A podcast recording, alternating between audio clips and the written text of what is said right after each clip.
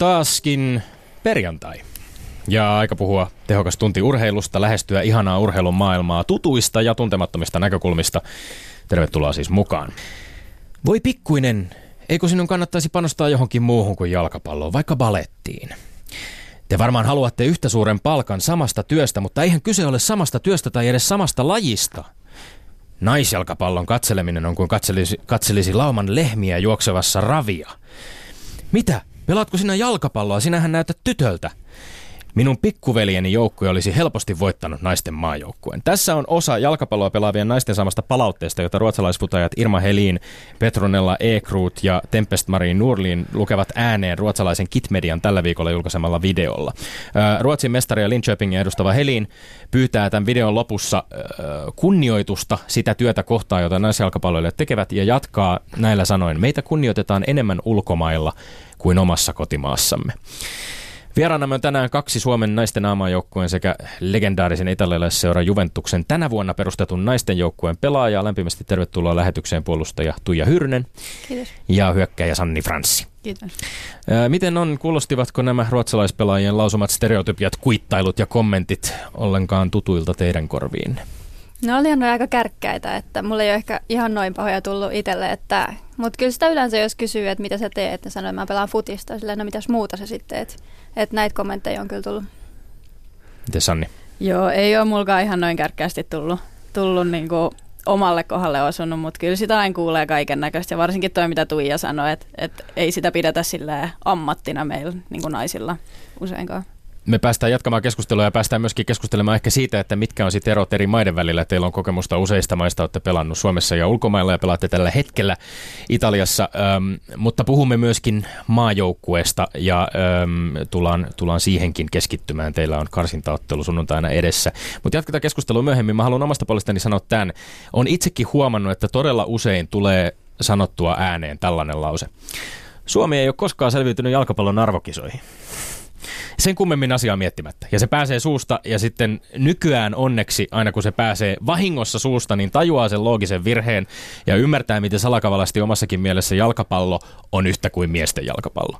Äh, kun todellisuudessahan Suomi on pelannut jalkapallon arvokisojen lopputurnauksessa kolme kertaa. Suomen miesten joukkue odottaa tosi vielä ensimmäistä kertaansa. Ja yksi kaksinkertainen arvokisakävijä istuu parhaillaankin tässä studiossa kanssamme. Meillä on tosiaan ilo ja kunnia saada vieraaksi peräti kaksi suomalaista huippujalkapalloilijaa ja, ja me olemme tästä äärimmäisen innoissamme. Miksi me olemme innoissamme? Koska urheilu innostaa meitä, se innostaa meitä kuin naamaa piiskaava lumisaden marraskuussa, eikö niin Petteri? Kyllä. Sillä me olemme Lindgren ja Sihvonen. Kyllä vain. Juonna nyt kuulijan ja täällä arvon juuri naiset meidät maineikkaaseen väittelyosuuteemme. Tämä väittelymmehän on aika ainutlaatuinen juttu koko suomalaisessa mediakentässä. Dialektikkona ajattelen, että kaikilla aloilla Suomessa pitäisi järjestää enemmän väittelyitä. Jos valta olisi minulla, järjestäisin niin, että vaikka joka perjantai radiossa meilläkin täällä vierailut mainekas Matti Apuunen ja vieläkin mainekkaampi mies professori Juha Siltala väittelisivät eri lähestymiskulmista aiheesta, ovatko kasvavat tuloerot hyvä vai huono asia suomalaiselle yhteiskunnalle ja miksi. Tuollainen viikoittainen vääntö tekisi sitten meistä kaikista äänestäjistä tietoisempia ja parempia äänestäjiä vaaleissa.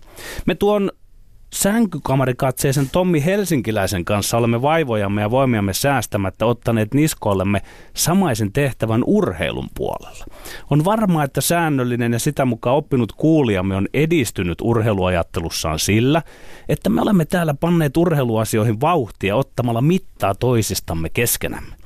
Väitteleminen perustuu sille, että vähintään kaksi kiistakumppania tohtii laittaa itsensä peliin. Miettikääpä vaikka nyt minua.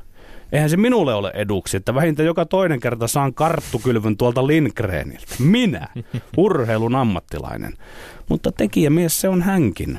Eräänlainen urheilun entu, mikä se on, sano sinä osa. entusiasti. entusiasti. Niin, entusiasti, urheilun mm. entusiasti, joka pitää urheilusta paljon enemmän kuin minä jolle, tämä, jolle minullehan tämä on työ, toki raskas, mutta rakas työ.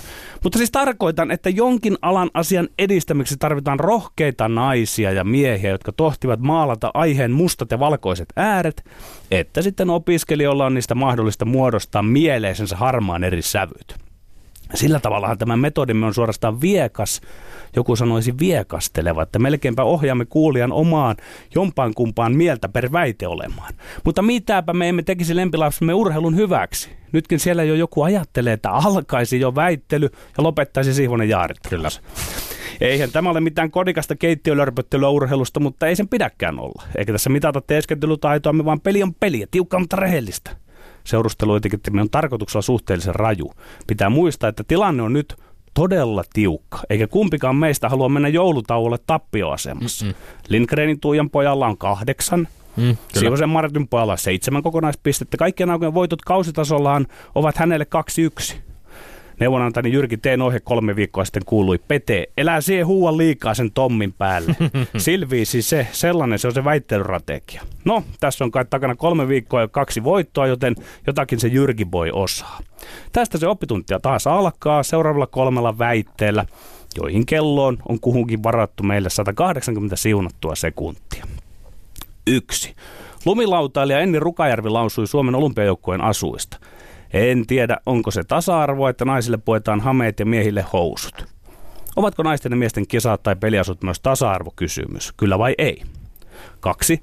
Paavo Arhimäki ilmoitti tällä viikolla, ettei lähde palloliiton puheenjohtajakilpaan. Pitäisikö puheenjohtajaksi valita futisvaikuttaja vai poliitikko? Ja kolmas.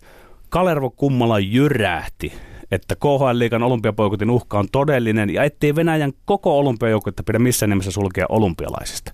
Sotkeeko rautakansleri itse politiikkaa urheiluun? Kyllä vai ei? Ollettikin sillä puolin pöytää ollaan valmiita. Kyllä, ja koska nyt on vähän kiire, niin eiköhän mennä. Pannaan levy soimaan.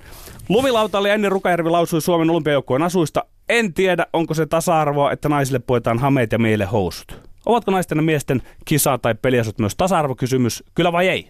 Kyllä, ehdottomasti kisa- ja peliasut ovat myös tasa-arvokysymys. Sillä on merkitystä, ajattelemmeko edelleen vanhanaikaisesti, että naisurheilijan kuuluu pukeutua talviolympialaisten seremonioissa tällaisten housujen päälle puettavaa hameeseen, jonka, jonka designiakin on ihan aiheesta vielä mätkitty. Harmillisen usein myös naisten peliasuissa, jopa kilpailuasuissa toistuu sama logiikka. Täysin miehistä poikkeavalla tavalla kiinnitetään loputtomasti huomiota siihen, että aisujen tulisi olla jotenkin erityisen naisellisia. Epäilemättä taustalla on naisurheilu väheksyvä ajatus, että vain jotenkin vähäpukeisuudella tai naisellisuudella saadaan kasvatettuja yleisöjä, mikä on tietysti täysin naurettava. Naiset eivät urheile miehistä katsetta miellyttääkseen, vaan koska he haluavat urheilla ja kilpailla. Ei, ei vaate ole kisa- tai peliasunnan tasa-arvokysymys. Ei asu ylipäätään ole urheilupiirissä tasa-arvokysymys. Urheilussa on naisten pelit, on miesten pelit ja hyvä niin. Ei urheilun tasa-arvo sillä lisännyt, että naiset pelaisivat yhdessä miesten kanssa. Tasa-arvo on päinvastoin se, että on eri pelit. No ei se ole epätasa-arvo, että vaatetuksessa hiuksen hienosti naiset ja miehet erottuvat. Urheilun jako nais- ja miesurheilu perustuu essentialismiin, eli siihen, että biologinen sukupuoli johtaa sosiaalisen sukupuoleen, sitä mukaan siihen, että naisoletetut esiintyvät naisten puolella, miehet miesten. Se, että tuota jakoa ilmastaa nyt jollain vaatteella, niin ei se johda tapa, epätasa-arvoa urheilussa. Nyt mä haluan tarttua tähän saman tien, koska sä sanot siis urhe- sukupuolen olevan urheilussa essentialisti. Niin, se, pe- niin, niin, se, se jako sitä, siihen, niin, että se on biologinen si- se niin, jako. Sä tarkoitat sitä, He että pelaavat biologi- naisten puolella ja me pelaamme miesten puolella. Nyt Jyrki teen ohje korvaan ja kuuntele hetki.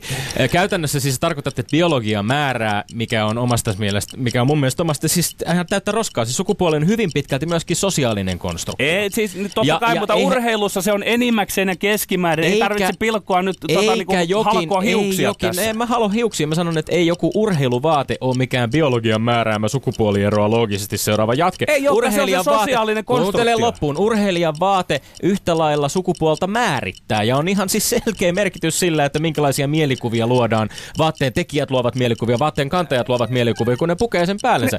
Ja jos, jos, jos, jos, jos, nyt on Enni, jos, on Enni, totta. jos Enni Rukajärvi, olympiamitelisti, yksi Suomen kovimmista talviurheilijoista toteaa, että no en oikein tiedä nyt, että onko tämä tasa-arvon mielessä kauhean hyvä Niin se on hänen vaate. mielipiteensä, mutta me väittelemme, että oletko sinä Ennin kanssa samaa Meidän mieltä? Olet, ehkä minä meidän taas- miesoletettujen korvat ottaa silloin kauniiseen käteen ja Kyllä. kuunnella Enni Rukajärveä Kyllä, kyllä, tarkalla on korvalla. Tarkalla kyllä. korvalla, mutta ei se hame tee nyt urheilijasta erilaista sitten verrattuna se on housut. Ja jos, jos näitä haluttaisiin yhdistää, niin miksi se pitää olla sitten se armeijamainen miesten asu, jos niitä lähdetään yhdistämään? Sä sanoit hassusti, että, Armeijamainen. että, että Ai naiset, mistä? sä, sä menit sanomaan, että naiset urheilisi mukaan muka ikään kuin miehiselle katseelle. Se on hölmö ottaa edes esiin. Eivät naiset itse halua pukea johonkin semmoiseen niin hameeseen ja näytellä itseään, vaan kyllä siinä on kaupalliset jutut ja tämmöiset ehkä enemmän. Mielestäni on hyvin ihmeellistä, ettei selvästikään esimerkiksi Enni Rukajärven kaltaisia urheilijoita ei ole kuultu, kun on näitä suunniteltu näitä vaatteita, jos ne herättää tällaisia reaktioita Niin, äänessä yhdessä Älä, älä, siis ei, mä, mä en usko, että Enni Juka, Rukajärvi edustaa niin kaikkia naisia tässä. Et se, se ei ole surmalla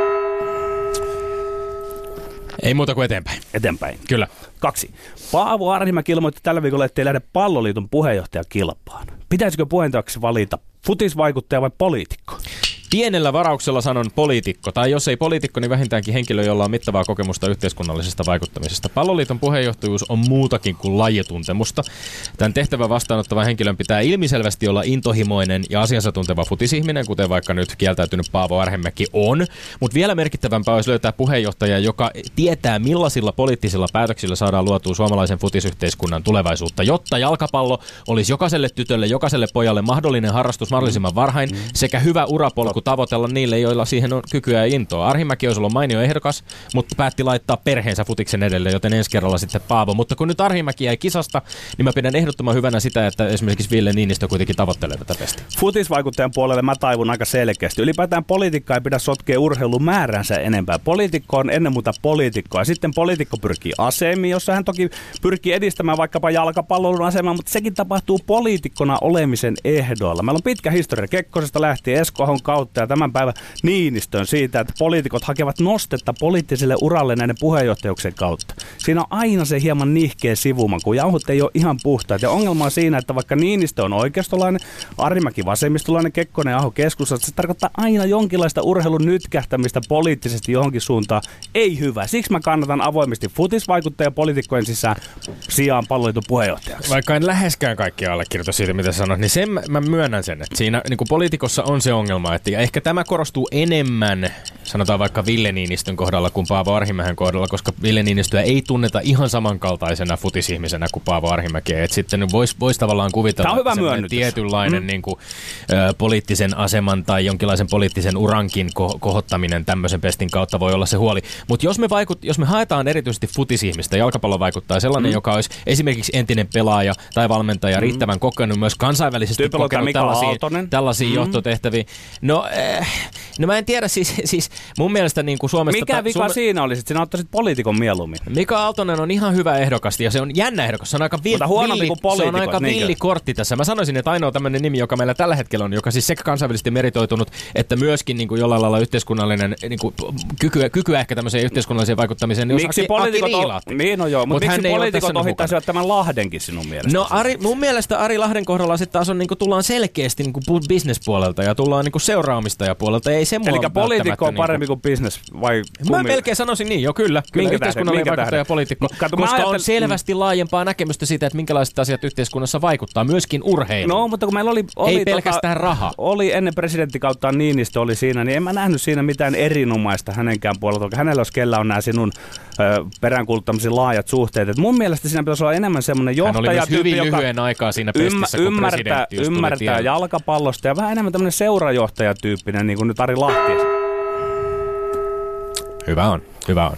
No niin, mennään viimeiseen. Kolmas. Kalervo Kummula jyrähti, että KHL-liigan olympiapoikotin uhka on todellinen ja ettei Venäjän koko olympiajoukkuetta pidä missään nimessä sulkea olympialaisista. Sotkeeko rautakansleri itse politiikkaa urheiluun nyt? Kyllä vai ei? Totta kai Kalervo Kummala itse nimenomaan sotkee politiikkaa urheiluun. Hän yksiselitteisesti asettuu Venäjän ja KHLn puolelle tilanteessa, jossa olympiakomitea pohtii, miten Venäjää tulisi kohdella kansainvälisessä urheiluyhteisössä tämän vuosia jatkuneen järjestelmällisen kiellettyjen aineiden käytön seurauksena. On täyttä sinisilmäisyyttä ajatella, että tässä olisi jotenkin kyse siitä, että varjellaan urheilua politiikalta. Venäjän valtio ja siihen hyvin tiiviisti kytkeytyvä KHL-liiga ovat myös poliittisia toimijoita, Petteri. Ja jos KHL päättää boikotoida olympialaisia, niin se on mitä suurimmassa määrin poliittinen päätös. Ja niin myös Kalervo Kummolan jyrähtely tai murahtelu KHLn puolesta on.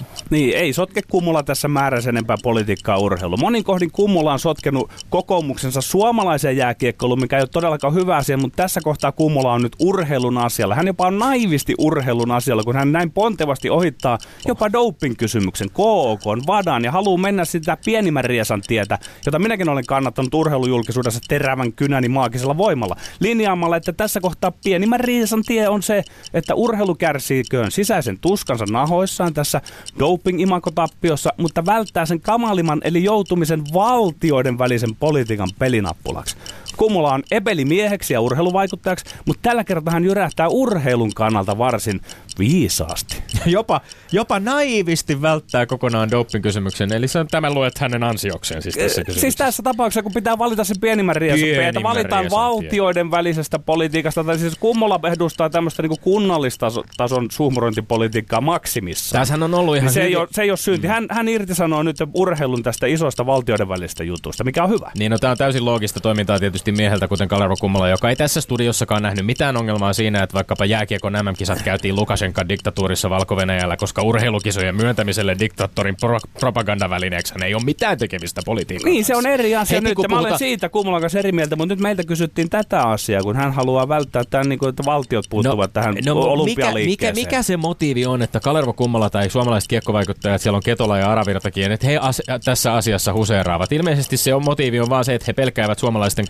KHL-tähtien jäävän rannalle olympialaisista. Niin, niin, ja sen eli takia... he ovat tavallaan vähän niin kuin urheilun asialla tässä, naivisti niin kuin minä sanoin, mutta mun mielestä se on parempi kuin se, että tässä alkaa nyt mylleröimään sitten Putinit ja Trumpit ja kumppanit. Musta se, mitä esimerkiksi äh, FISin antidoping-asiantuntija Rasmus Damsgaard on todennut siitä, että et, et venäläisiä maastohittejä, joita on satoja kertoja testattu, jotka eivät ole mistään jääneet kiinni, että heitä ruvetaan kollektiivisesti rankaisemaan tästä keskustelusta ylipäänsä, että mitä olympialaisissa tullaan tekemään. Suljetaanko koko Venäjän olympiajoukkue Joo, pois? tähänkin se, viittasi. se keskustelu pitää käydä avoimesti ja läpinäkyvästi, ja mä en, usko, ei että KH, mä en usko, että KHL on oikeasti se toimija, joka pystyy edes käymään tätä, tänä päivänäkään tätä keskustelua dopingista Ei, ei, avoimesti ei ja pysty läpinäkyvästi. käymään, niin kuin ei pysty NHLkään, mutta silti mä pidän No Kummola, me silloin Kummola voitais- puolustaa nyt urheilua tältä valtapolitiikalta. No niin, kolme väittelyä on tahkottu ja seuraavaksi on aika sitten antaa puheenvuoro meidän päivän tuomareillemme, jotka pääsevät ottamaan selkoa siitä, että oliko Lindgren vai Sihvonen niskan päällä. Yle puheessa. Lindgren ja Sihvonen. No niin, olkaa hyvät. Tuija Hyyrinen ja Sanni Franssi. Teitä on nyt kaksi ja jaossa on siis kaikki ne kuusi pistettä. Kuudesta enemmän tienannut väittelijä saa tilille yhden kokonaispisteen. Ja sovitaan, että jos menee tasan kolme kolme, niin sitten vanhempi pelinainen sieltä sitten saa diktaattorin vallat. Siinä Tuija Hyrynen saa siinä kohtaa päättää sitten, että kumpi tämän kokonaiskilpailun väkevämmin tällä kertaa vei. Mutta tosiaan meillä on kaksi tuomaria, mikä on poikkeuksellista. Meillä on muutaman kerran aikaisemminkin ollut, mutta se ei, se ei ole siis tämä ei ole ensimmäinen kerta, mutta hieman, hieman totutusta poikkeavaa. Ja kullakin tuomarilla on yksi piste kutakin väittelyä kohti jaettavana. Joo. Mennäänkö ihan, mennään ihan 1, 2, 3 järjestyksessä Mennään, alusta lähtien. Eli ensimmäinen väittely, me oltiin, oltiin, oltiin tämän tota, Vaateasiassa. vaateasian äärellä. Öö, joo, tota, tuossa ekas kysymyksessä kyllä korvaan mielti noi Tommin perustelut, että tota, se oli musta hyvä juttu, että en niin kuunnellaan ja siinä menee kyllä piste sinne. No niin, se on hyvä. Korvat käteen ja enniä kuunnellaan toimi. Joo. Miten Sanni? Mitä Sanni? Itse asiassa täällä meni kyllä, meni kyllä kans tonne Tommin puolelle, puolelle piste, että just, just se, se, mikä sitten ehkä oli niinku tässä ratkaiseva tekijä oli just se, että, että Emmi pitäisi kuunnella ja just kuunnella naisurheilijoiden mielipidettä, niin se oli aika hyvä argumentti. Miten naisten futiksessa tota, vaatetus, se ei kovin paljon poikkea sitten miesten futiksen vaatetuksesta. Ei, että kyllä meillä välillä joutuu pitää sit miesten malleja, mutta tota, aika hyvin ollaan saatu niitä naisten malleja kanssa nyt puhuttua läpi, että nyt meillä on hienot vaatteet. Niin paitojen leikkauksissa tuollaisessa on kuitenkin selkeästi eroa, että se, mutta, mutta että niin kuin pääosin puhutaan kuitenkin siitä, että teillä on niin kuin aika, aika, aika pitkälti futismuodin osalta mennään niin kuin samalla tavalla. On samanpituiset shortsit ja samanpituiset tai saman, samanlaiset paidat aika, aika lailla. Joo, pieni eroja, mutta aika, Joo. aika sama. Tota, y- ymmärrättekö tai näettekö sen niin kuin tavallaan, että muissa lajeissa, tästähän on ollut paljon puhetta esimerkiksi niin kuin lentopallon tai beachvolleen kohdalla tai yleisurheilun kohdalla on aika paljon ollut puhetta siitä, että et, ja ihan oikeasti siis vilpittömästi tulee välillä sellainen olo, kun katsoo esimerkiksi, että minkälaisia kuvia julkaistaan urheilumediassa, mistä perspektiiveistä tai TV-kameroissa, kun yleisurheilukisaan startataan, niin kyllä siinä niin semmoinen lievä tirkistelyn makukin jopa niin kuin tuntuu välillä olevan.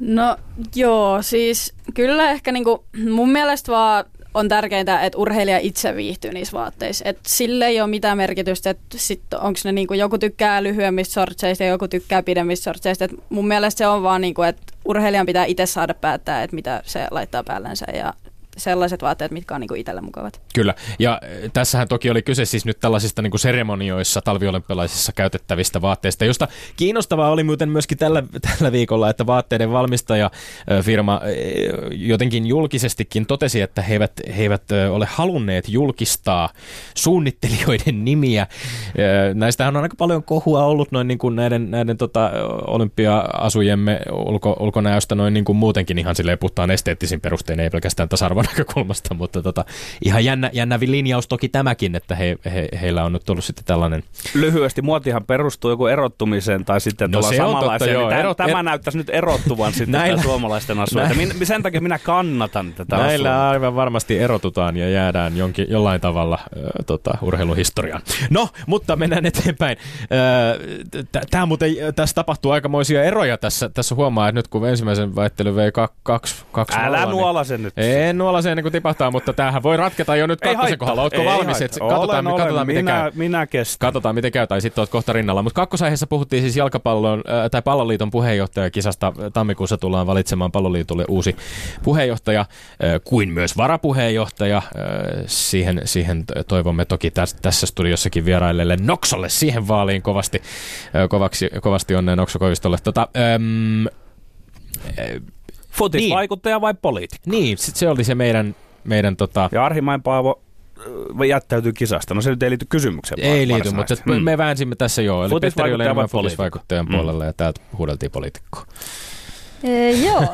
Tota, mun mielestä Tommilla oli hyviä pointteja ja oli aika tiukka näissä mielipiteissään, mutta piste menee kuitenkin Petterille, Oi! koska ah. perustelut säväytti ja mä luulen, että olit kuitenkin vähän niskan päällä tuossa väittelyssä. Yes.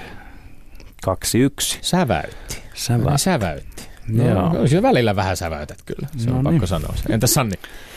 No tässä on nyt semmoinen tilanne, että tuolta Petteri kiilaa tasoihin. Ah! Yeah. Et kyllä, kyllä ehkä sitten kuitenkin vä- väittely kääntyi Petterin puolelle tuossa jossain vaiheessa ja argumentit oli aika vahvoja. Koetteko te muuten urheilijana, että olette pikkusen jäävejä siis itse tässä kysymyksessä? Että onneksi me ei puhuta henkilöistä tässä nyt, että no niin kuin periaatetasolla, että eikä tarvitse kertoa, haluaisitteko itse poliitikkoa vai, vai futisihmistä siihen sitten. Niin kai siinä on puolensa molemmissa, että, että vaikea kysymys. Joo. Niin, tässä on toki niin kuin yksi kysymys, joka varmasti myöskin palloliiton tulevan puheenjohtajan kohdalla aika pitkälti myöskin, ja josta päästään sitten puhumaan myös on, että, että millä tavalla esimerkiksi miesten ja naisten maajoukkue ja vaikkapa naisten ja miesten maajoukkueen palkkakysymys, josta on ollut paljonkin mediassa puhetta, niin mi- miten sitä tultaisiin linjaamaan.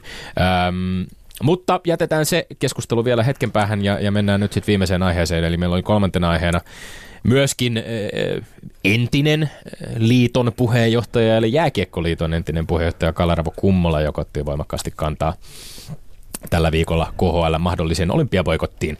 Eli tässä nyt pointit oli se, että, tai point- pointit oli oikeastaan niin kuin, että sotkeeko, onko, tekeekö Kalervo Kummola itse sitä, että hän sotkee politiikkaa urheilun, kun hän asettuu KHL ja Venäjän puolelle. Ja täältä puolettiin, Petteri vastusti. Miltä kuulosti tämä vääntö?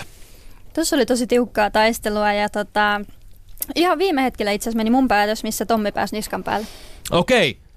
Oli Se- siellä joku hyvä argumentti lopussa. Joo, se oli se lopun paahaus, mikä siihen jäi sitten päälle. No niin. Jäi semmoinen fiilis. Joo. Se, joo. No okei, no niin, nyt on sitten tilanne, hetkinen, 3-2. Mitä käy? Niin. Sanni Franssi. Niin, tulee näköjään mun, mun tota päätökseen nyt sitten tää. Öö, oli kyllä tasainen väittely ja tämä oli, tää oli aika niinku mielenkiintoisia argumentteja molemmilta puolilta. Öö, Mutta ehkä niinku väittelymielessä kääntyi sit kuitenkin tonne Petterin puolelle. Huh, no niin. Nyt se sitten kävi, se kävi, se pelätty kävi. Mä, olin, mä otin pari noppaakin itse asiassa mukaan. Mulla on nopat, joita olisi voinut heittää, josta olisi jotenkin niin kuin arpomalla ratkannut. Mutta mä puolan kyllä sitä sun näkemystä. Nämä nopat on tässä ihan oikeasti olemassa. Tota, mutta mä puolan kyllä, Petteri, sun näkemystä, että ehkä tässä on mentävä Kas kummaa. Vieläkö se sen kääntyy? kokeneemman, sen kokeneemman pelaajan, eli Tuija Hyrysen näkemyksen mukaan. Ja, ja tässä nyt siis ei pelkästään tämän viimeisen ö, pisteen mukaan, joka siis sinulta Tuija meni, tuli tänne nurkkaan ja sitten Sanni taas jakoi tuonne Petterin nurkkaan pinnan viimeisestä väittelystä, mutta kokonaisvaikutelma. Joo, mä oon tosi otettu tästä, että vanhempi pelaaja saa valita. Niin se menee jouk- joukkuepallopeleissä. Mutta joo, tosiaan kaksi pistettä meni mulle Tommille, niin sit se on siinä aika selvä. No niin.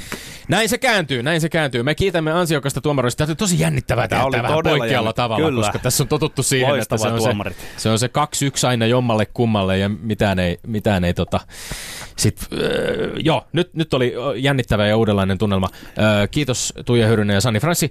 Öö, ja kokonaistilannehan on sitten tätä myötä, 97 sinulle. Petteri. 97. Täältä tullaan vielä ennen joulutaukoa. Ja joulutaukohan nyt on vain joulutauko, ei se nyt oikeasti merkkaa mitään. Kokonaiskilpailu ratkaistaan Mutta sitten viime vuonna, viime vuonna mä sain siinä semmoisen pienen henkisen yliotteen, kun mä tulin takaa siihen rinnalle Niin, ohi se- jouluksi. niin. Sinulla oli mielimurteet Niin, sitten se väitti. Se on jännä, että mies, joka on sitä mieltä, että ei urheilussa mikään tämmöiset niinku henkiset yliotteet juuri mitään merkitse, että se tulee se henkinen yliote siitä, Pelikirjasta. että, niin, että on hyvä pelikirja ja osaa tekemisensä, niin katsotaan miten käy tämän joulutauon jälkeen sitten, kun jouluun asti päästään.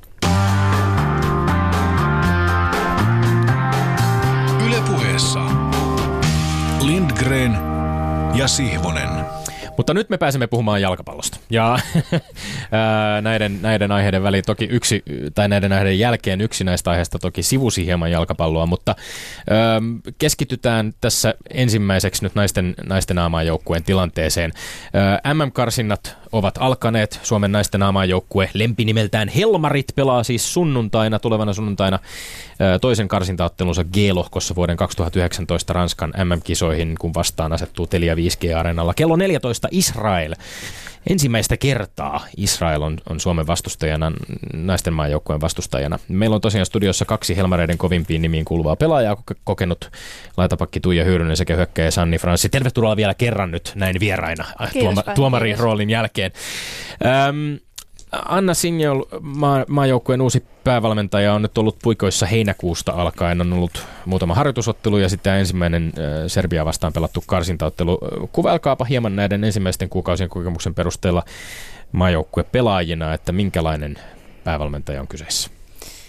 No joo, Anna tota, tuli tosiaan vauhdilla mukaan meidän porukkaan ja aika nopeasti sopeutui siihen niin kuin meidän juttuun ja toinen omat poittinsa. Ja häneltä on tullut tosi paljon semmoista positiivisuutta ja semmoista, että pitää olla rohkea ja uskaltaa tehdä just niitä omia juttuja. Ja se on kyllä näkynyt siinä ihan niin kuin treeneissä, peleissä ja sitten siinä meidän jokapäiväisessä meiningissä, että nyt on paljon naurua ja hymyä ja ja semmoinen tosi hyvä fiilis meillä joukkueessa ja uskotaan siihen, mitä tehdään, niin tosi positiivista alku ainakin ollut. Eli tuommoinen vaikuttaa ihan oikeasti sitten niihin pelisuorituksiinkin se, se tunnelma oman näkemyksen mukaan. Joo, ja vaihtelu muutenkin yleensä aina virkistää, että me heitti Andren kanssa aika pitkään. Että se, niinku, jo se, että vaihtuu, niin se tietty tuo uutta energiaa kaikille. Ja, tota, ja sitten se, miten se Anna on tullut siihen, niin on tosiaan ollut positiivista. Allekirjoitatko, Sanni? Joo, joo, siis on todellakin samaa mieltä ja mulla ei oikeastaan tuohon Tuijan niin kuin vastaukseen olekaan mitään lisättävää. Kari Raita kirjoitti Elmolehdessä, että Helmarien pelillinen ilme on, oli nyt täysin uusi verrattuna Andre Jäglertsin viimeisiin otteluihin. Pelaajat puhkuvat intoa ja energiaa uuden valmentajan innoittamana. Väsynyt, unettava ja passiivinen pelaaminen oli poissa. Samassa arviossa tästä Serbia-pelistä Raita totesi, että, että taktiikka oli toisaalta niin kuin hyvin varovainen. Ö, jos nyt jäädään vielä kiinni tavallaan tähän siihen semmoisen tunnel, tunnelman kohoamiseen ja ehkä peliilmeen kohoamiseen, niin, niin Eikö tämä ole tavallaan myöskin vähän semmoinen niin luonnollinen reaktio, joka tapahtuu valmentajavaihdoksen yhteydessä? Et, et onko kenties kyse siitä, että on tämmöinen alun piristysruiske vai onko sitten ehkä niin kuin pelillisesti myöskin tapahtunut sellaisia muutoksia, jotka innostavat joukkuetta?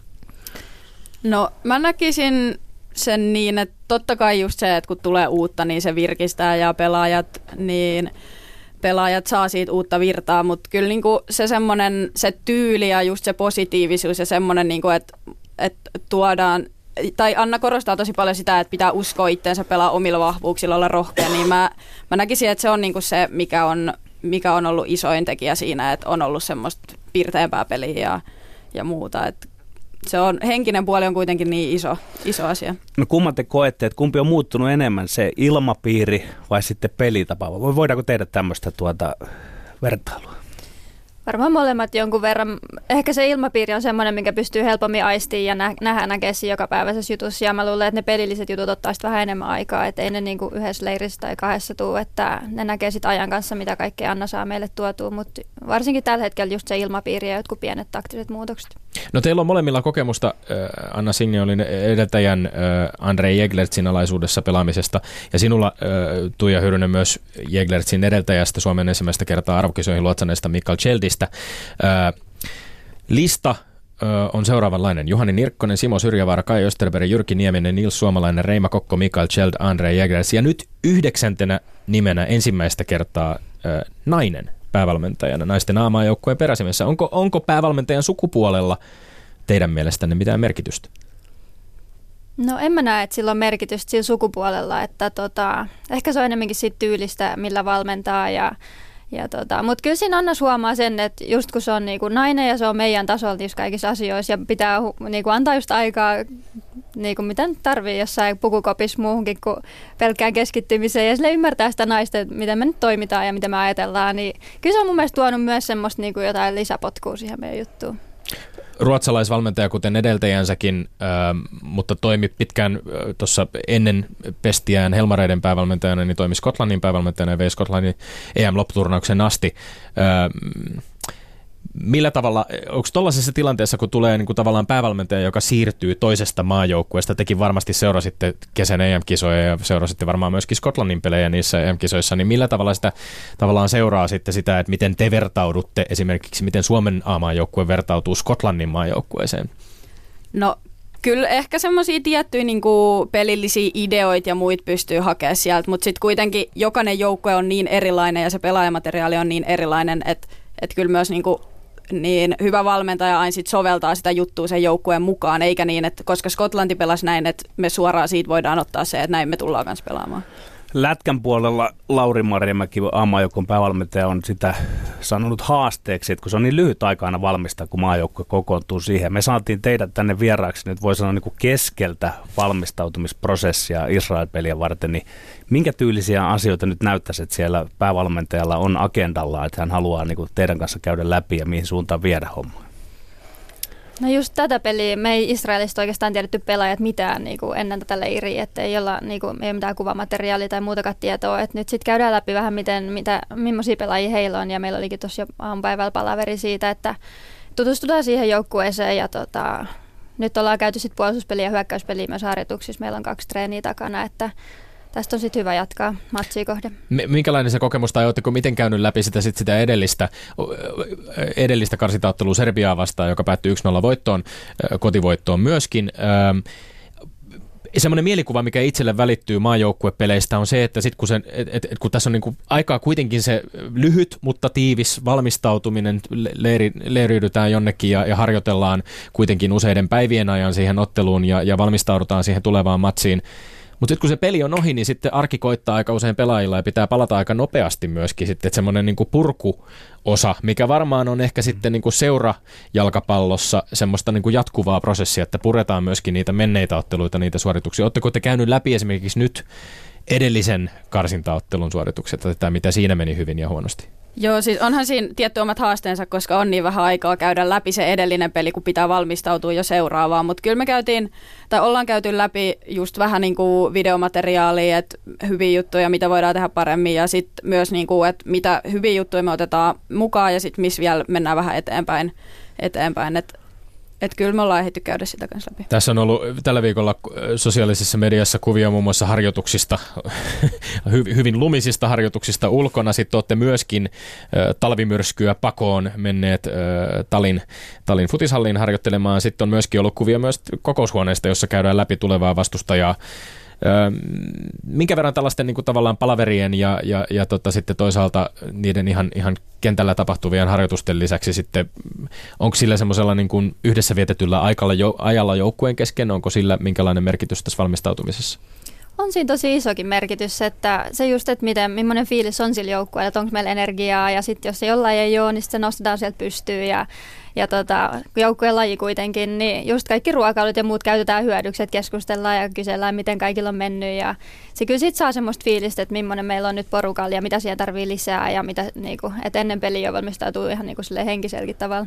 No pikkusen perspektiivi ehkä vielä siihen, te puhutte siitä, että, että fiilis, on, fiilis on joukkueen parissa hyvä ja, ja uusi valmentaja on tuonut tietynlaisen piristysruiskeen siihen myöskin, mutta jos on seurannut median kirjoittelua siitä, että missä mennään Suomen naisten maajoukkueen kohdalla, niin aika usein toistuva näkemys tällä hetkellä maajoukkueen tilasta tuntuu olevan se, että suunta ei välttämättä ole ainakaan voimakkaasti ylöspäin ihan viime vuosina ollut, tai käänteisesti voisi todeta ehkä, että naisfutiksen taso on myöskin niin kuin laajentumassa ja koventumassa koko ajan kansainvälisesti niin paljon, että kilpailu on entistä kovempaa. Sulla varsinkin Tuija Hyrynen on, on, sulla on takana jo 90 maaottelua, aika pitkä perspektiivi, olet ollut mukana kahdessa EM-lopputurnauksessa, olet ollut mukana lukuisissa karsinoissa. Jaatko sinä ollenkaan huolen siitä, että että olisimme kenties niin kuin Euroopan tasollakin vähän jäämässä kelkasta? Kyllä mä oon siitä huolissaan, että tota, muut maat menee hirveät vauhtia eteenpäin ja sieltä tulee niinku uusiakin sellaisia maita, jotka ei ole vielä muutama vuoteen ollut niinku sillä meidän tasolla, niin on mennyt jo ohikin. Että tota, kyllä mä oon vähän huolissaan siitä, että että miten me päästään siihen samaan kehitykseen mukaan, kun nyt on tosiaan kun on naisfoodish boomi ja kaikki muut maat niin kuin menee vauhdilla eteenpäin. Minkä, Mik, niin. niin, minkälaisissa asioissa he menevät mm. edellä? Tai? No varmaan siellä just pelaajamäärät kasvaa ja liitot panostaa just pelaajia ja tota, niistäkin monista pienemmistä maista on lähtenyt pelaajia ulkomaille ja treenaa tosi hyvissä olosuhteissa, että sitten se niinku ihan se yksilöllinen taito ja peli menee eteenpäin ja sitä kautta sitten joukkue. Ja tota, sitten kun on tulee semmoinen buumi johonkin maahan, niin kyllä se aika kauas vie sitten, että tota, et monet lähtee siihen mukaan ja sitten onkin helppo onnistua. No mites Sanni vähän nuorempana pelaajana, niin koetko, että tämä meidän junioriputkemme, mistä te nuoret naispelaajat tulette sitten, niin onko se tällä hetkellä semmoinen, että se on niinku riittävän kilpailukykyinen kansainväliseen vertailuun suhteutettuna? No toi on kyllä toi on hankala kysymys, mutta tota, kyllä niinku, en mä tiedä, kyllä mun mielestä kuitenkin junnumaajoukkueissa ollaan, ollaan aina pärjätty suhteellisen hyvin ja, ja muuta, että ei, ei se ehkä niinku siinä vaiheessa kuitenkaan vielä tiputa kelkasta. Et se sitten tapahtuu ehkä siinä vaiheessa, kun ne junnumaajoukkueet loppuu. Ja sitten niinku, siinä vaiheessa pitää pystyä, pitäisi pystyä just panostamaan laadukkaaseen arkeen ja muuhun, mutta sitten sit Suomessa valitettavasti ei kuitenkaan kovin usein ole mahdollisuutta oikeasti täysin panostaa siihen jalkapalloon. Sitten sun pitää lähteä ulkomaille, mutta mut jos jos on vähän niin kuin siinä välimaasta se, että ei vielä pääse ulkomaille hyvään, hyvään joukkueeseen hyviin olosuhteisiin, niin, niin sitten se arki voi joskus olla aika haastavaa, että kun pitää käydä vaikka töissä tai opiskella samalla, kun sä treenaat, että et se on niin kuin ehkä se. Niin tässä on paljon ollut ihan siitä pelaajaputkesta on ollut, ollut tavallaan, tai pelaajapolusta oikeastaan on ollut, ollut, ollut puhetta, että, että millä tavalla se sillä edetään. Ja, ja tota, sä olet itse Riihimäen nappulaseuran kasvatti ja, ja pelasit tosiaan tuossa pitkään, pitkään PK35 Vantaassa, voitit viimeisellä kaudella PK35 käytyä siinä vaiheessa jo Zyrihissä ja tulit sitten takaisin pelaamaan kesällä ja voitit maalikuninkuuden naisten liigassa. Päästään hetken päästä myöskin puhumaan teidän, teidän nykyisestä seurastanne Juventuksesta, mutta, mutta onko seurojen osalla sitten se työ tavallaan katsotaan niitä seuroja, jotka pelaavat naisten liigassa ja, ja sitten toisaalta he, niin kuin heidän omaa nuoriso- tai, tai, tai junnu, junnutoimintaa, niin millä tavalla, onko se niin kuin, ollaanko siinä hyvällä mallilla, tekevätkö seurat riittävän hyvää työtä? No, mulla nyt tietysti on kokemusta PK35 Vantaasta ja sitä ennen VJSstä, joka tekee paljon yhteistyötä ja niin kuin itse olen ainakin kokenut sen tosi hyvänä polkuna ja kyllä kuitenkin kun miettii PK PKonkin esimerkiksi junioripelaajia, niin ne tulee kyllä sieltä niinku sen oman polun kautta. Et ne on usein omia junioreita ja muita, mutta tota, kyllä, niinku, kyllä mä uskon, että siihenkin pystyy vielä tosi paljon panostaa ja, ja niin kuin voidaan, voidaan vielä laittaa ris- lisää resursseja, jos niitä vaan on, niin just nimenomaan siihen, että saadaan niitä omia junioreja kehitettyä ihan jokaisessa seurassa. Miesten puolella usein itse asiassa ehkä raha on sellainen asia, joka, joka sitten niin kuin saattaa olla estävänä tekijänä siinä, että omat kasvatit pääsee, että ostetaan pelaajia muualta, eikä välttämättä se oma pelaaja, äh, pelaajan polku sitten niin kuin omista junioriseuroista sinne edustusjoukkueeseen välttämättä olekaan niin helppo. Et tässä suhteessa onko ehkä niin kuin tilanne jollain lailla naisten puolella helpompikin? Niin, no Suomessahan naisten puolella nyt ei hirveästi tota rahaa liiku, niin sinänsä, sinänsä tota, varmaan on vähän pakkokin pakkokin saada kasvatettua omia pelaajia, jos haluaa iskukykyisen joukkueen. No mutta rahasta kun puhutaan, niin, niin äh, pakko nostaa ehkä, ehkä esiin tämä keskusteluaihe, josta on, on tänä syksynä paljon ollut juttua urheilumediassa. On käyty keskustelua naisten ja miesten maajoukkueiden saamista palkoista. Hesarin kolumnissaan toimittaja Ari Virtanen kirjoitti tästä aiheesta otsikolla Miksi Tim saa tonneja ja tinni taskurahoja maajoukkuepeleistä ja jat, otsikko jatkui Palloliiton on korjattava historiasta kumpuava vääryys. Norjassa päätettiin tänä syksynä siirtyä systeemiin, jossa miesten ja naisten maajoukkueen pelaajat saavat saman korvauksen pelaamisestaan. Käytännössä siis miehet, Norjan miesten maajoukkue suostui hieman alentamaan omia palkkojaan ja sitten taas merkittävästi korotettiin naisten maajoukkueen liksoja. Esimerkiksi meidän maajoukkueemme ma- kapteeni ja, ja maalivahti Bayern Münchenia edustava Tineri Katini Korpela totesi Helsingin Sanomille, että tilanne tuntuu epäreilulta, kun pelaajat tekevät samaa työtä ja edustavat samaa lainausmerkeissä firmaa, eli palloliittoa. Miten on Tuija Hyyrynen ja Sanni Franssi? Tämä on varmasti niin kuin ta- tavallaan semmoinen ha- hankala kysymys tietysti ehkä niin kuin, ja arka kysymys monella tapaa ottaa kantaa, mutta, mutta mit, onko, onko tämä aihe sellainen, että, että myöskin naisten amajoukkueen, kesku, amajoukkueen keskuudessa siitä on puhuttu ja, ja mahdollisesti mikä on sitten teidän oma, omat kantanne tähän, tähän asiaan? Joo, siis kyllä me puhuttiin kokonaan joukkueen kesken tuossa, kun me neuvoteltiin palloliiton kanssa uutta sopimusta ja, ja kyllä sieltä tuli aika paljon tota noin, niin semmoista niin kuin jopa turhautuneisuutta siihen tilanteeseen, että tuntui vähän epäreilulta ja että ne ei ollut ihan päivitetty tälle päivälle ne meidän, meidän sopimukset, mutta tosiaan nyt me saatiin uusi sopimus aikaiseksi, mihin me oltiin tyytyväisiä ja otettiin askeleet eteenpäin ja, ja, ja uskon, että tulevaisuudessa voidaan sitten päästä vielä lähemmäs niin kuin niitä miesten lukuja, mutta, mutta tota, kyllä se ottaa aikansa. Janni. Joo, siis kyllä tota, kyllähän se niinku välillä tuntuu vähän silleen jopa hämmentävältä, että, että minkä takia niinku miehet tulee ihan, ihan samaa, samaa hommaa tekee ja ihan samanlaisia, samanlaisia niinku leirejä ja samat haastattelujutut ja muut ja sitten ne, ne saa siitä enemmän rahaa. Et kyllähän se niinku, niin kuin Tinni sanoi, tuntuu epäreilulta aina välillä, mutta tosiaan niin se, mihin pitää nyt olla tosi tyytyväinen on, että ollaan, ollaan otettu askel eteenpäin ja se tarkoittaa sitä, että sit, niin kuin tulevaisuudessa toivottavasti päästään lähemmäs sitä. Tämä oli aika rohkea kannanotto myöskin Tinni Korpelalta, että hän noin voimakkaasti myöskin on julkisuudessa tässä asiassa mm. esiintynyt, eikö niin? Joo, ja kyllä hänellä oli meidän koko joukkueen tuki, että vaikka niin kuin hän laittoi nimensä siihen Joo. alle, niin me oltiin kaikki siinä takana ja, ja oltiin keskusteltu niistä asioista yhdessä, että, että sinänsä, että, että ei häntä voi niin kuin ainoana ajatella siinä tilanteessa. Tässä, tässä usein käytetään sit niin kuin vastakkaisella puolella perusteluja siitä, että no naisten pelit keräävät vähemmän yleisöä, keräävät vähemmän lipputuloja, keräävät vähemmän sponsorointirahaa. Mutta eikö tämä ole vähän tämmöinen noidankehä myöskin sitten tavallaan, että, että, että mitä enemmän sitä kiinnostusta herätetään myöskin niin kuin legitimoimalla sitä naisten maajoukkueen peliä myöskin, että sit sille osoitetaan arvostusta sillä, että te saatte saman verran liksaa.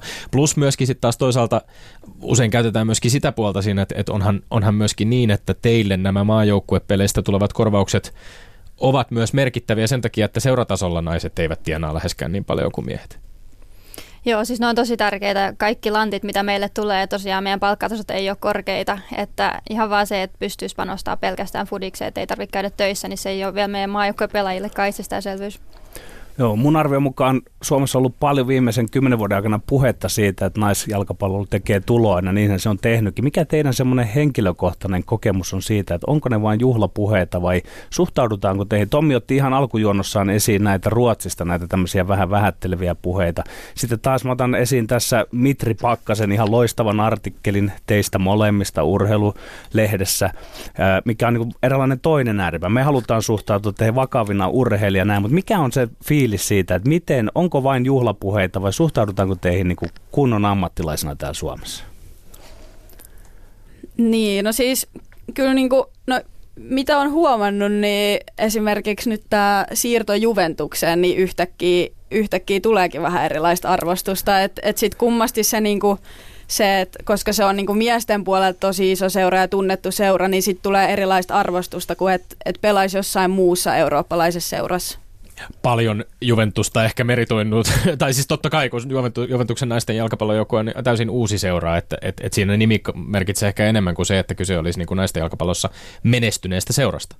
Joo, tosiaan, että kyllä niin kuin haastattelumäärät nousi aika korkealle siinä vaiheessa, kun tuli tämä siirto, että, tota, että ei niitä niin kuin, silloin vaikka pelasin Tanskassa Fortunassa oltiin kuitenkin tsemppärin puoliväli erissä, että sit niinku ei ollut hirveästi kiinnostusta, mutta nyt niinku, kyllä se varmaan vaikuttaa sitä aika paljon se, että missä seurassa me pelataan.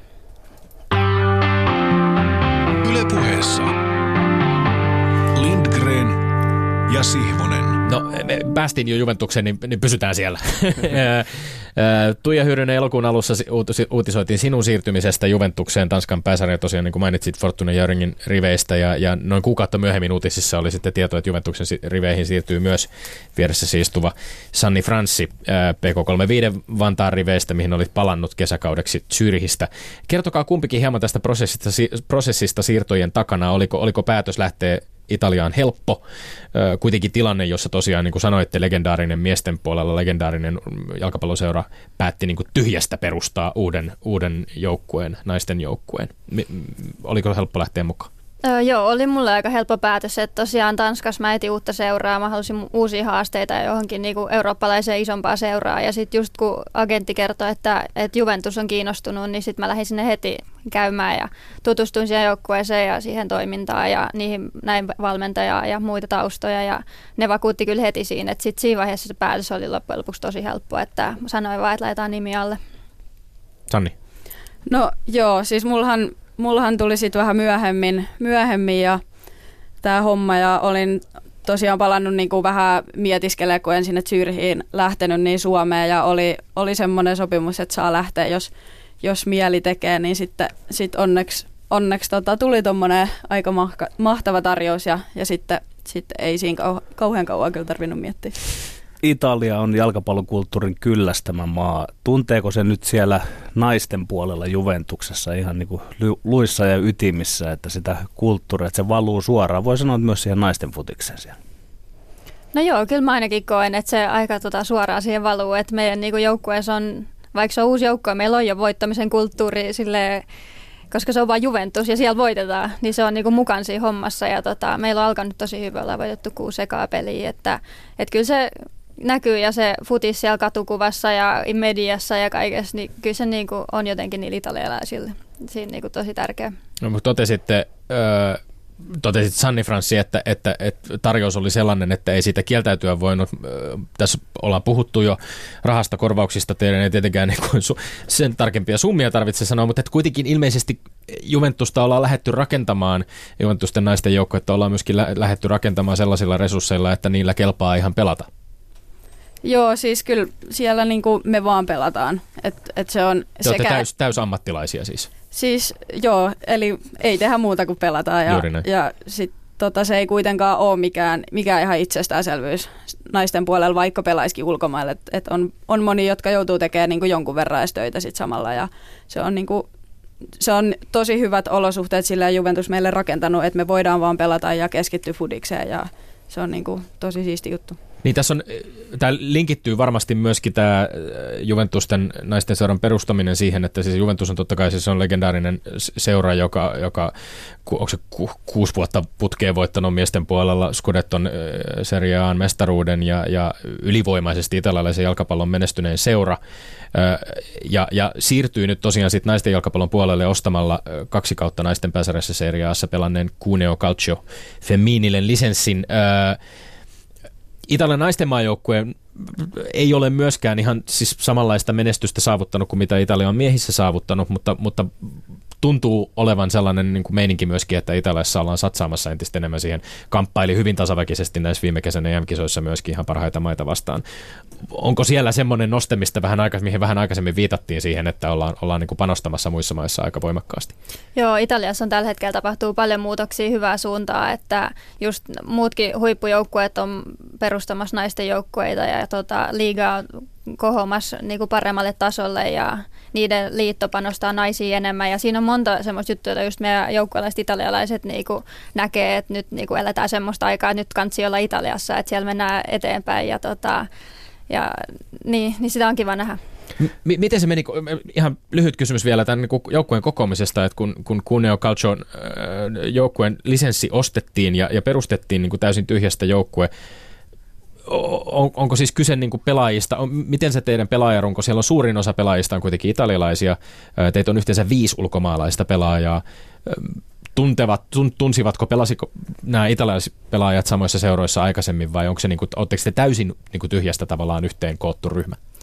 No aika, tota, aika tyhjästä, että osa, siis on siis samoista joukkueista totta kai, että niinku osa on tuttuja, ja, ja tota, mutta siis monesti eri joukkueista värvättiin pelaajia ja, ja tosiaan Juventus sai lähes varmaan kaikki pelaajat, ketä ne sitten toivoo, että et, et Italiassa on niinku aika kova juttu, että saa pelaa tuossa joukkueessa ja, ja, ja siinä on semmoiset resurssit, mitä, mitä missään muussa naisten joukkueessa Italiassa ei ole, niin tota, se kyllä veti, niin, veti just ne pelaajat, ketkä ne halusi niin siihen joukkueeseen italialainen jalkapallo tunnetaan tietynlaisesta pelikulttuurista.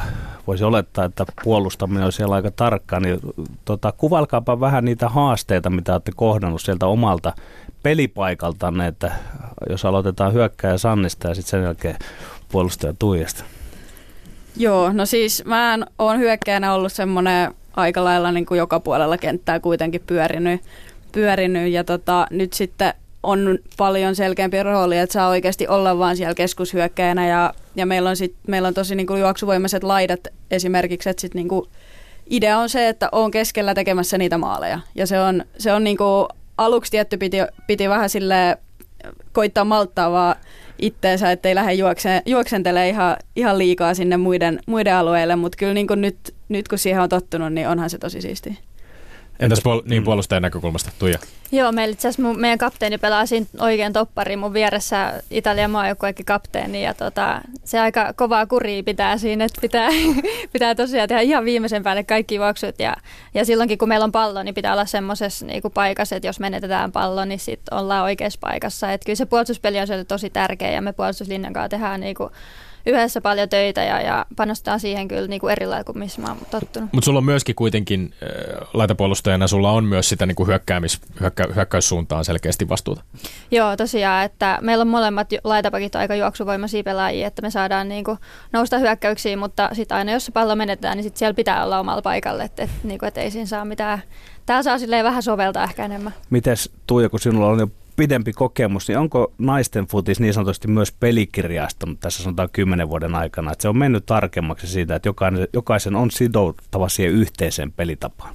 Joo, musta tuntuu, että naiset tosiin ollut aina aika hyviä. Että me ollaan tosi tunnollisia siinä, että jos näin sanotaan, että tehdään, niin sitten kyllä tehdään. Että, että tota, totta kai on sitten muutamia tämmöisiä, jotka on enemmän soveltavaa mallia, mutta tota, siinä me ollaan mun mielestä naiset on aina ollut aika hyviä. Mutta tosiaan tuolla Italiassa on korostunut vielä niin kuin entisestään. Että, ja, niin. Tämä on hyvin pitkälti sama viesti, mikä Marianne Miettinen myöskin tässä studiossa lausui aika pitkälti noilla, noilla samoilla sanoilla myöskin siitä sitoutumisesta. No siis kausihan on startannut ihan mielettömällä tavalla. Teillä te olette jaetulla kärkisijalla itse asiassa täsmälleen samalla maali, maalierollakin vielä Nora Herumin edustaman Brescian kanssa kärjessä puhtaalla pelillä kuusi voittoa kuudesta ottelusta.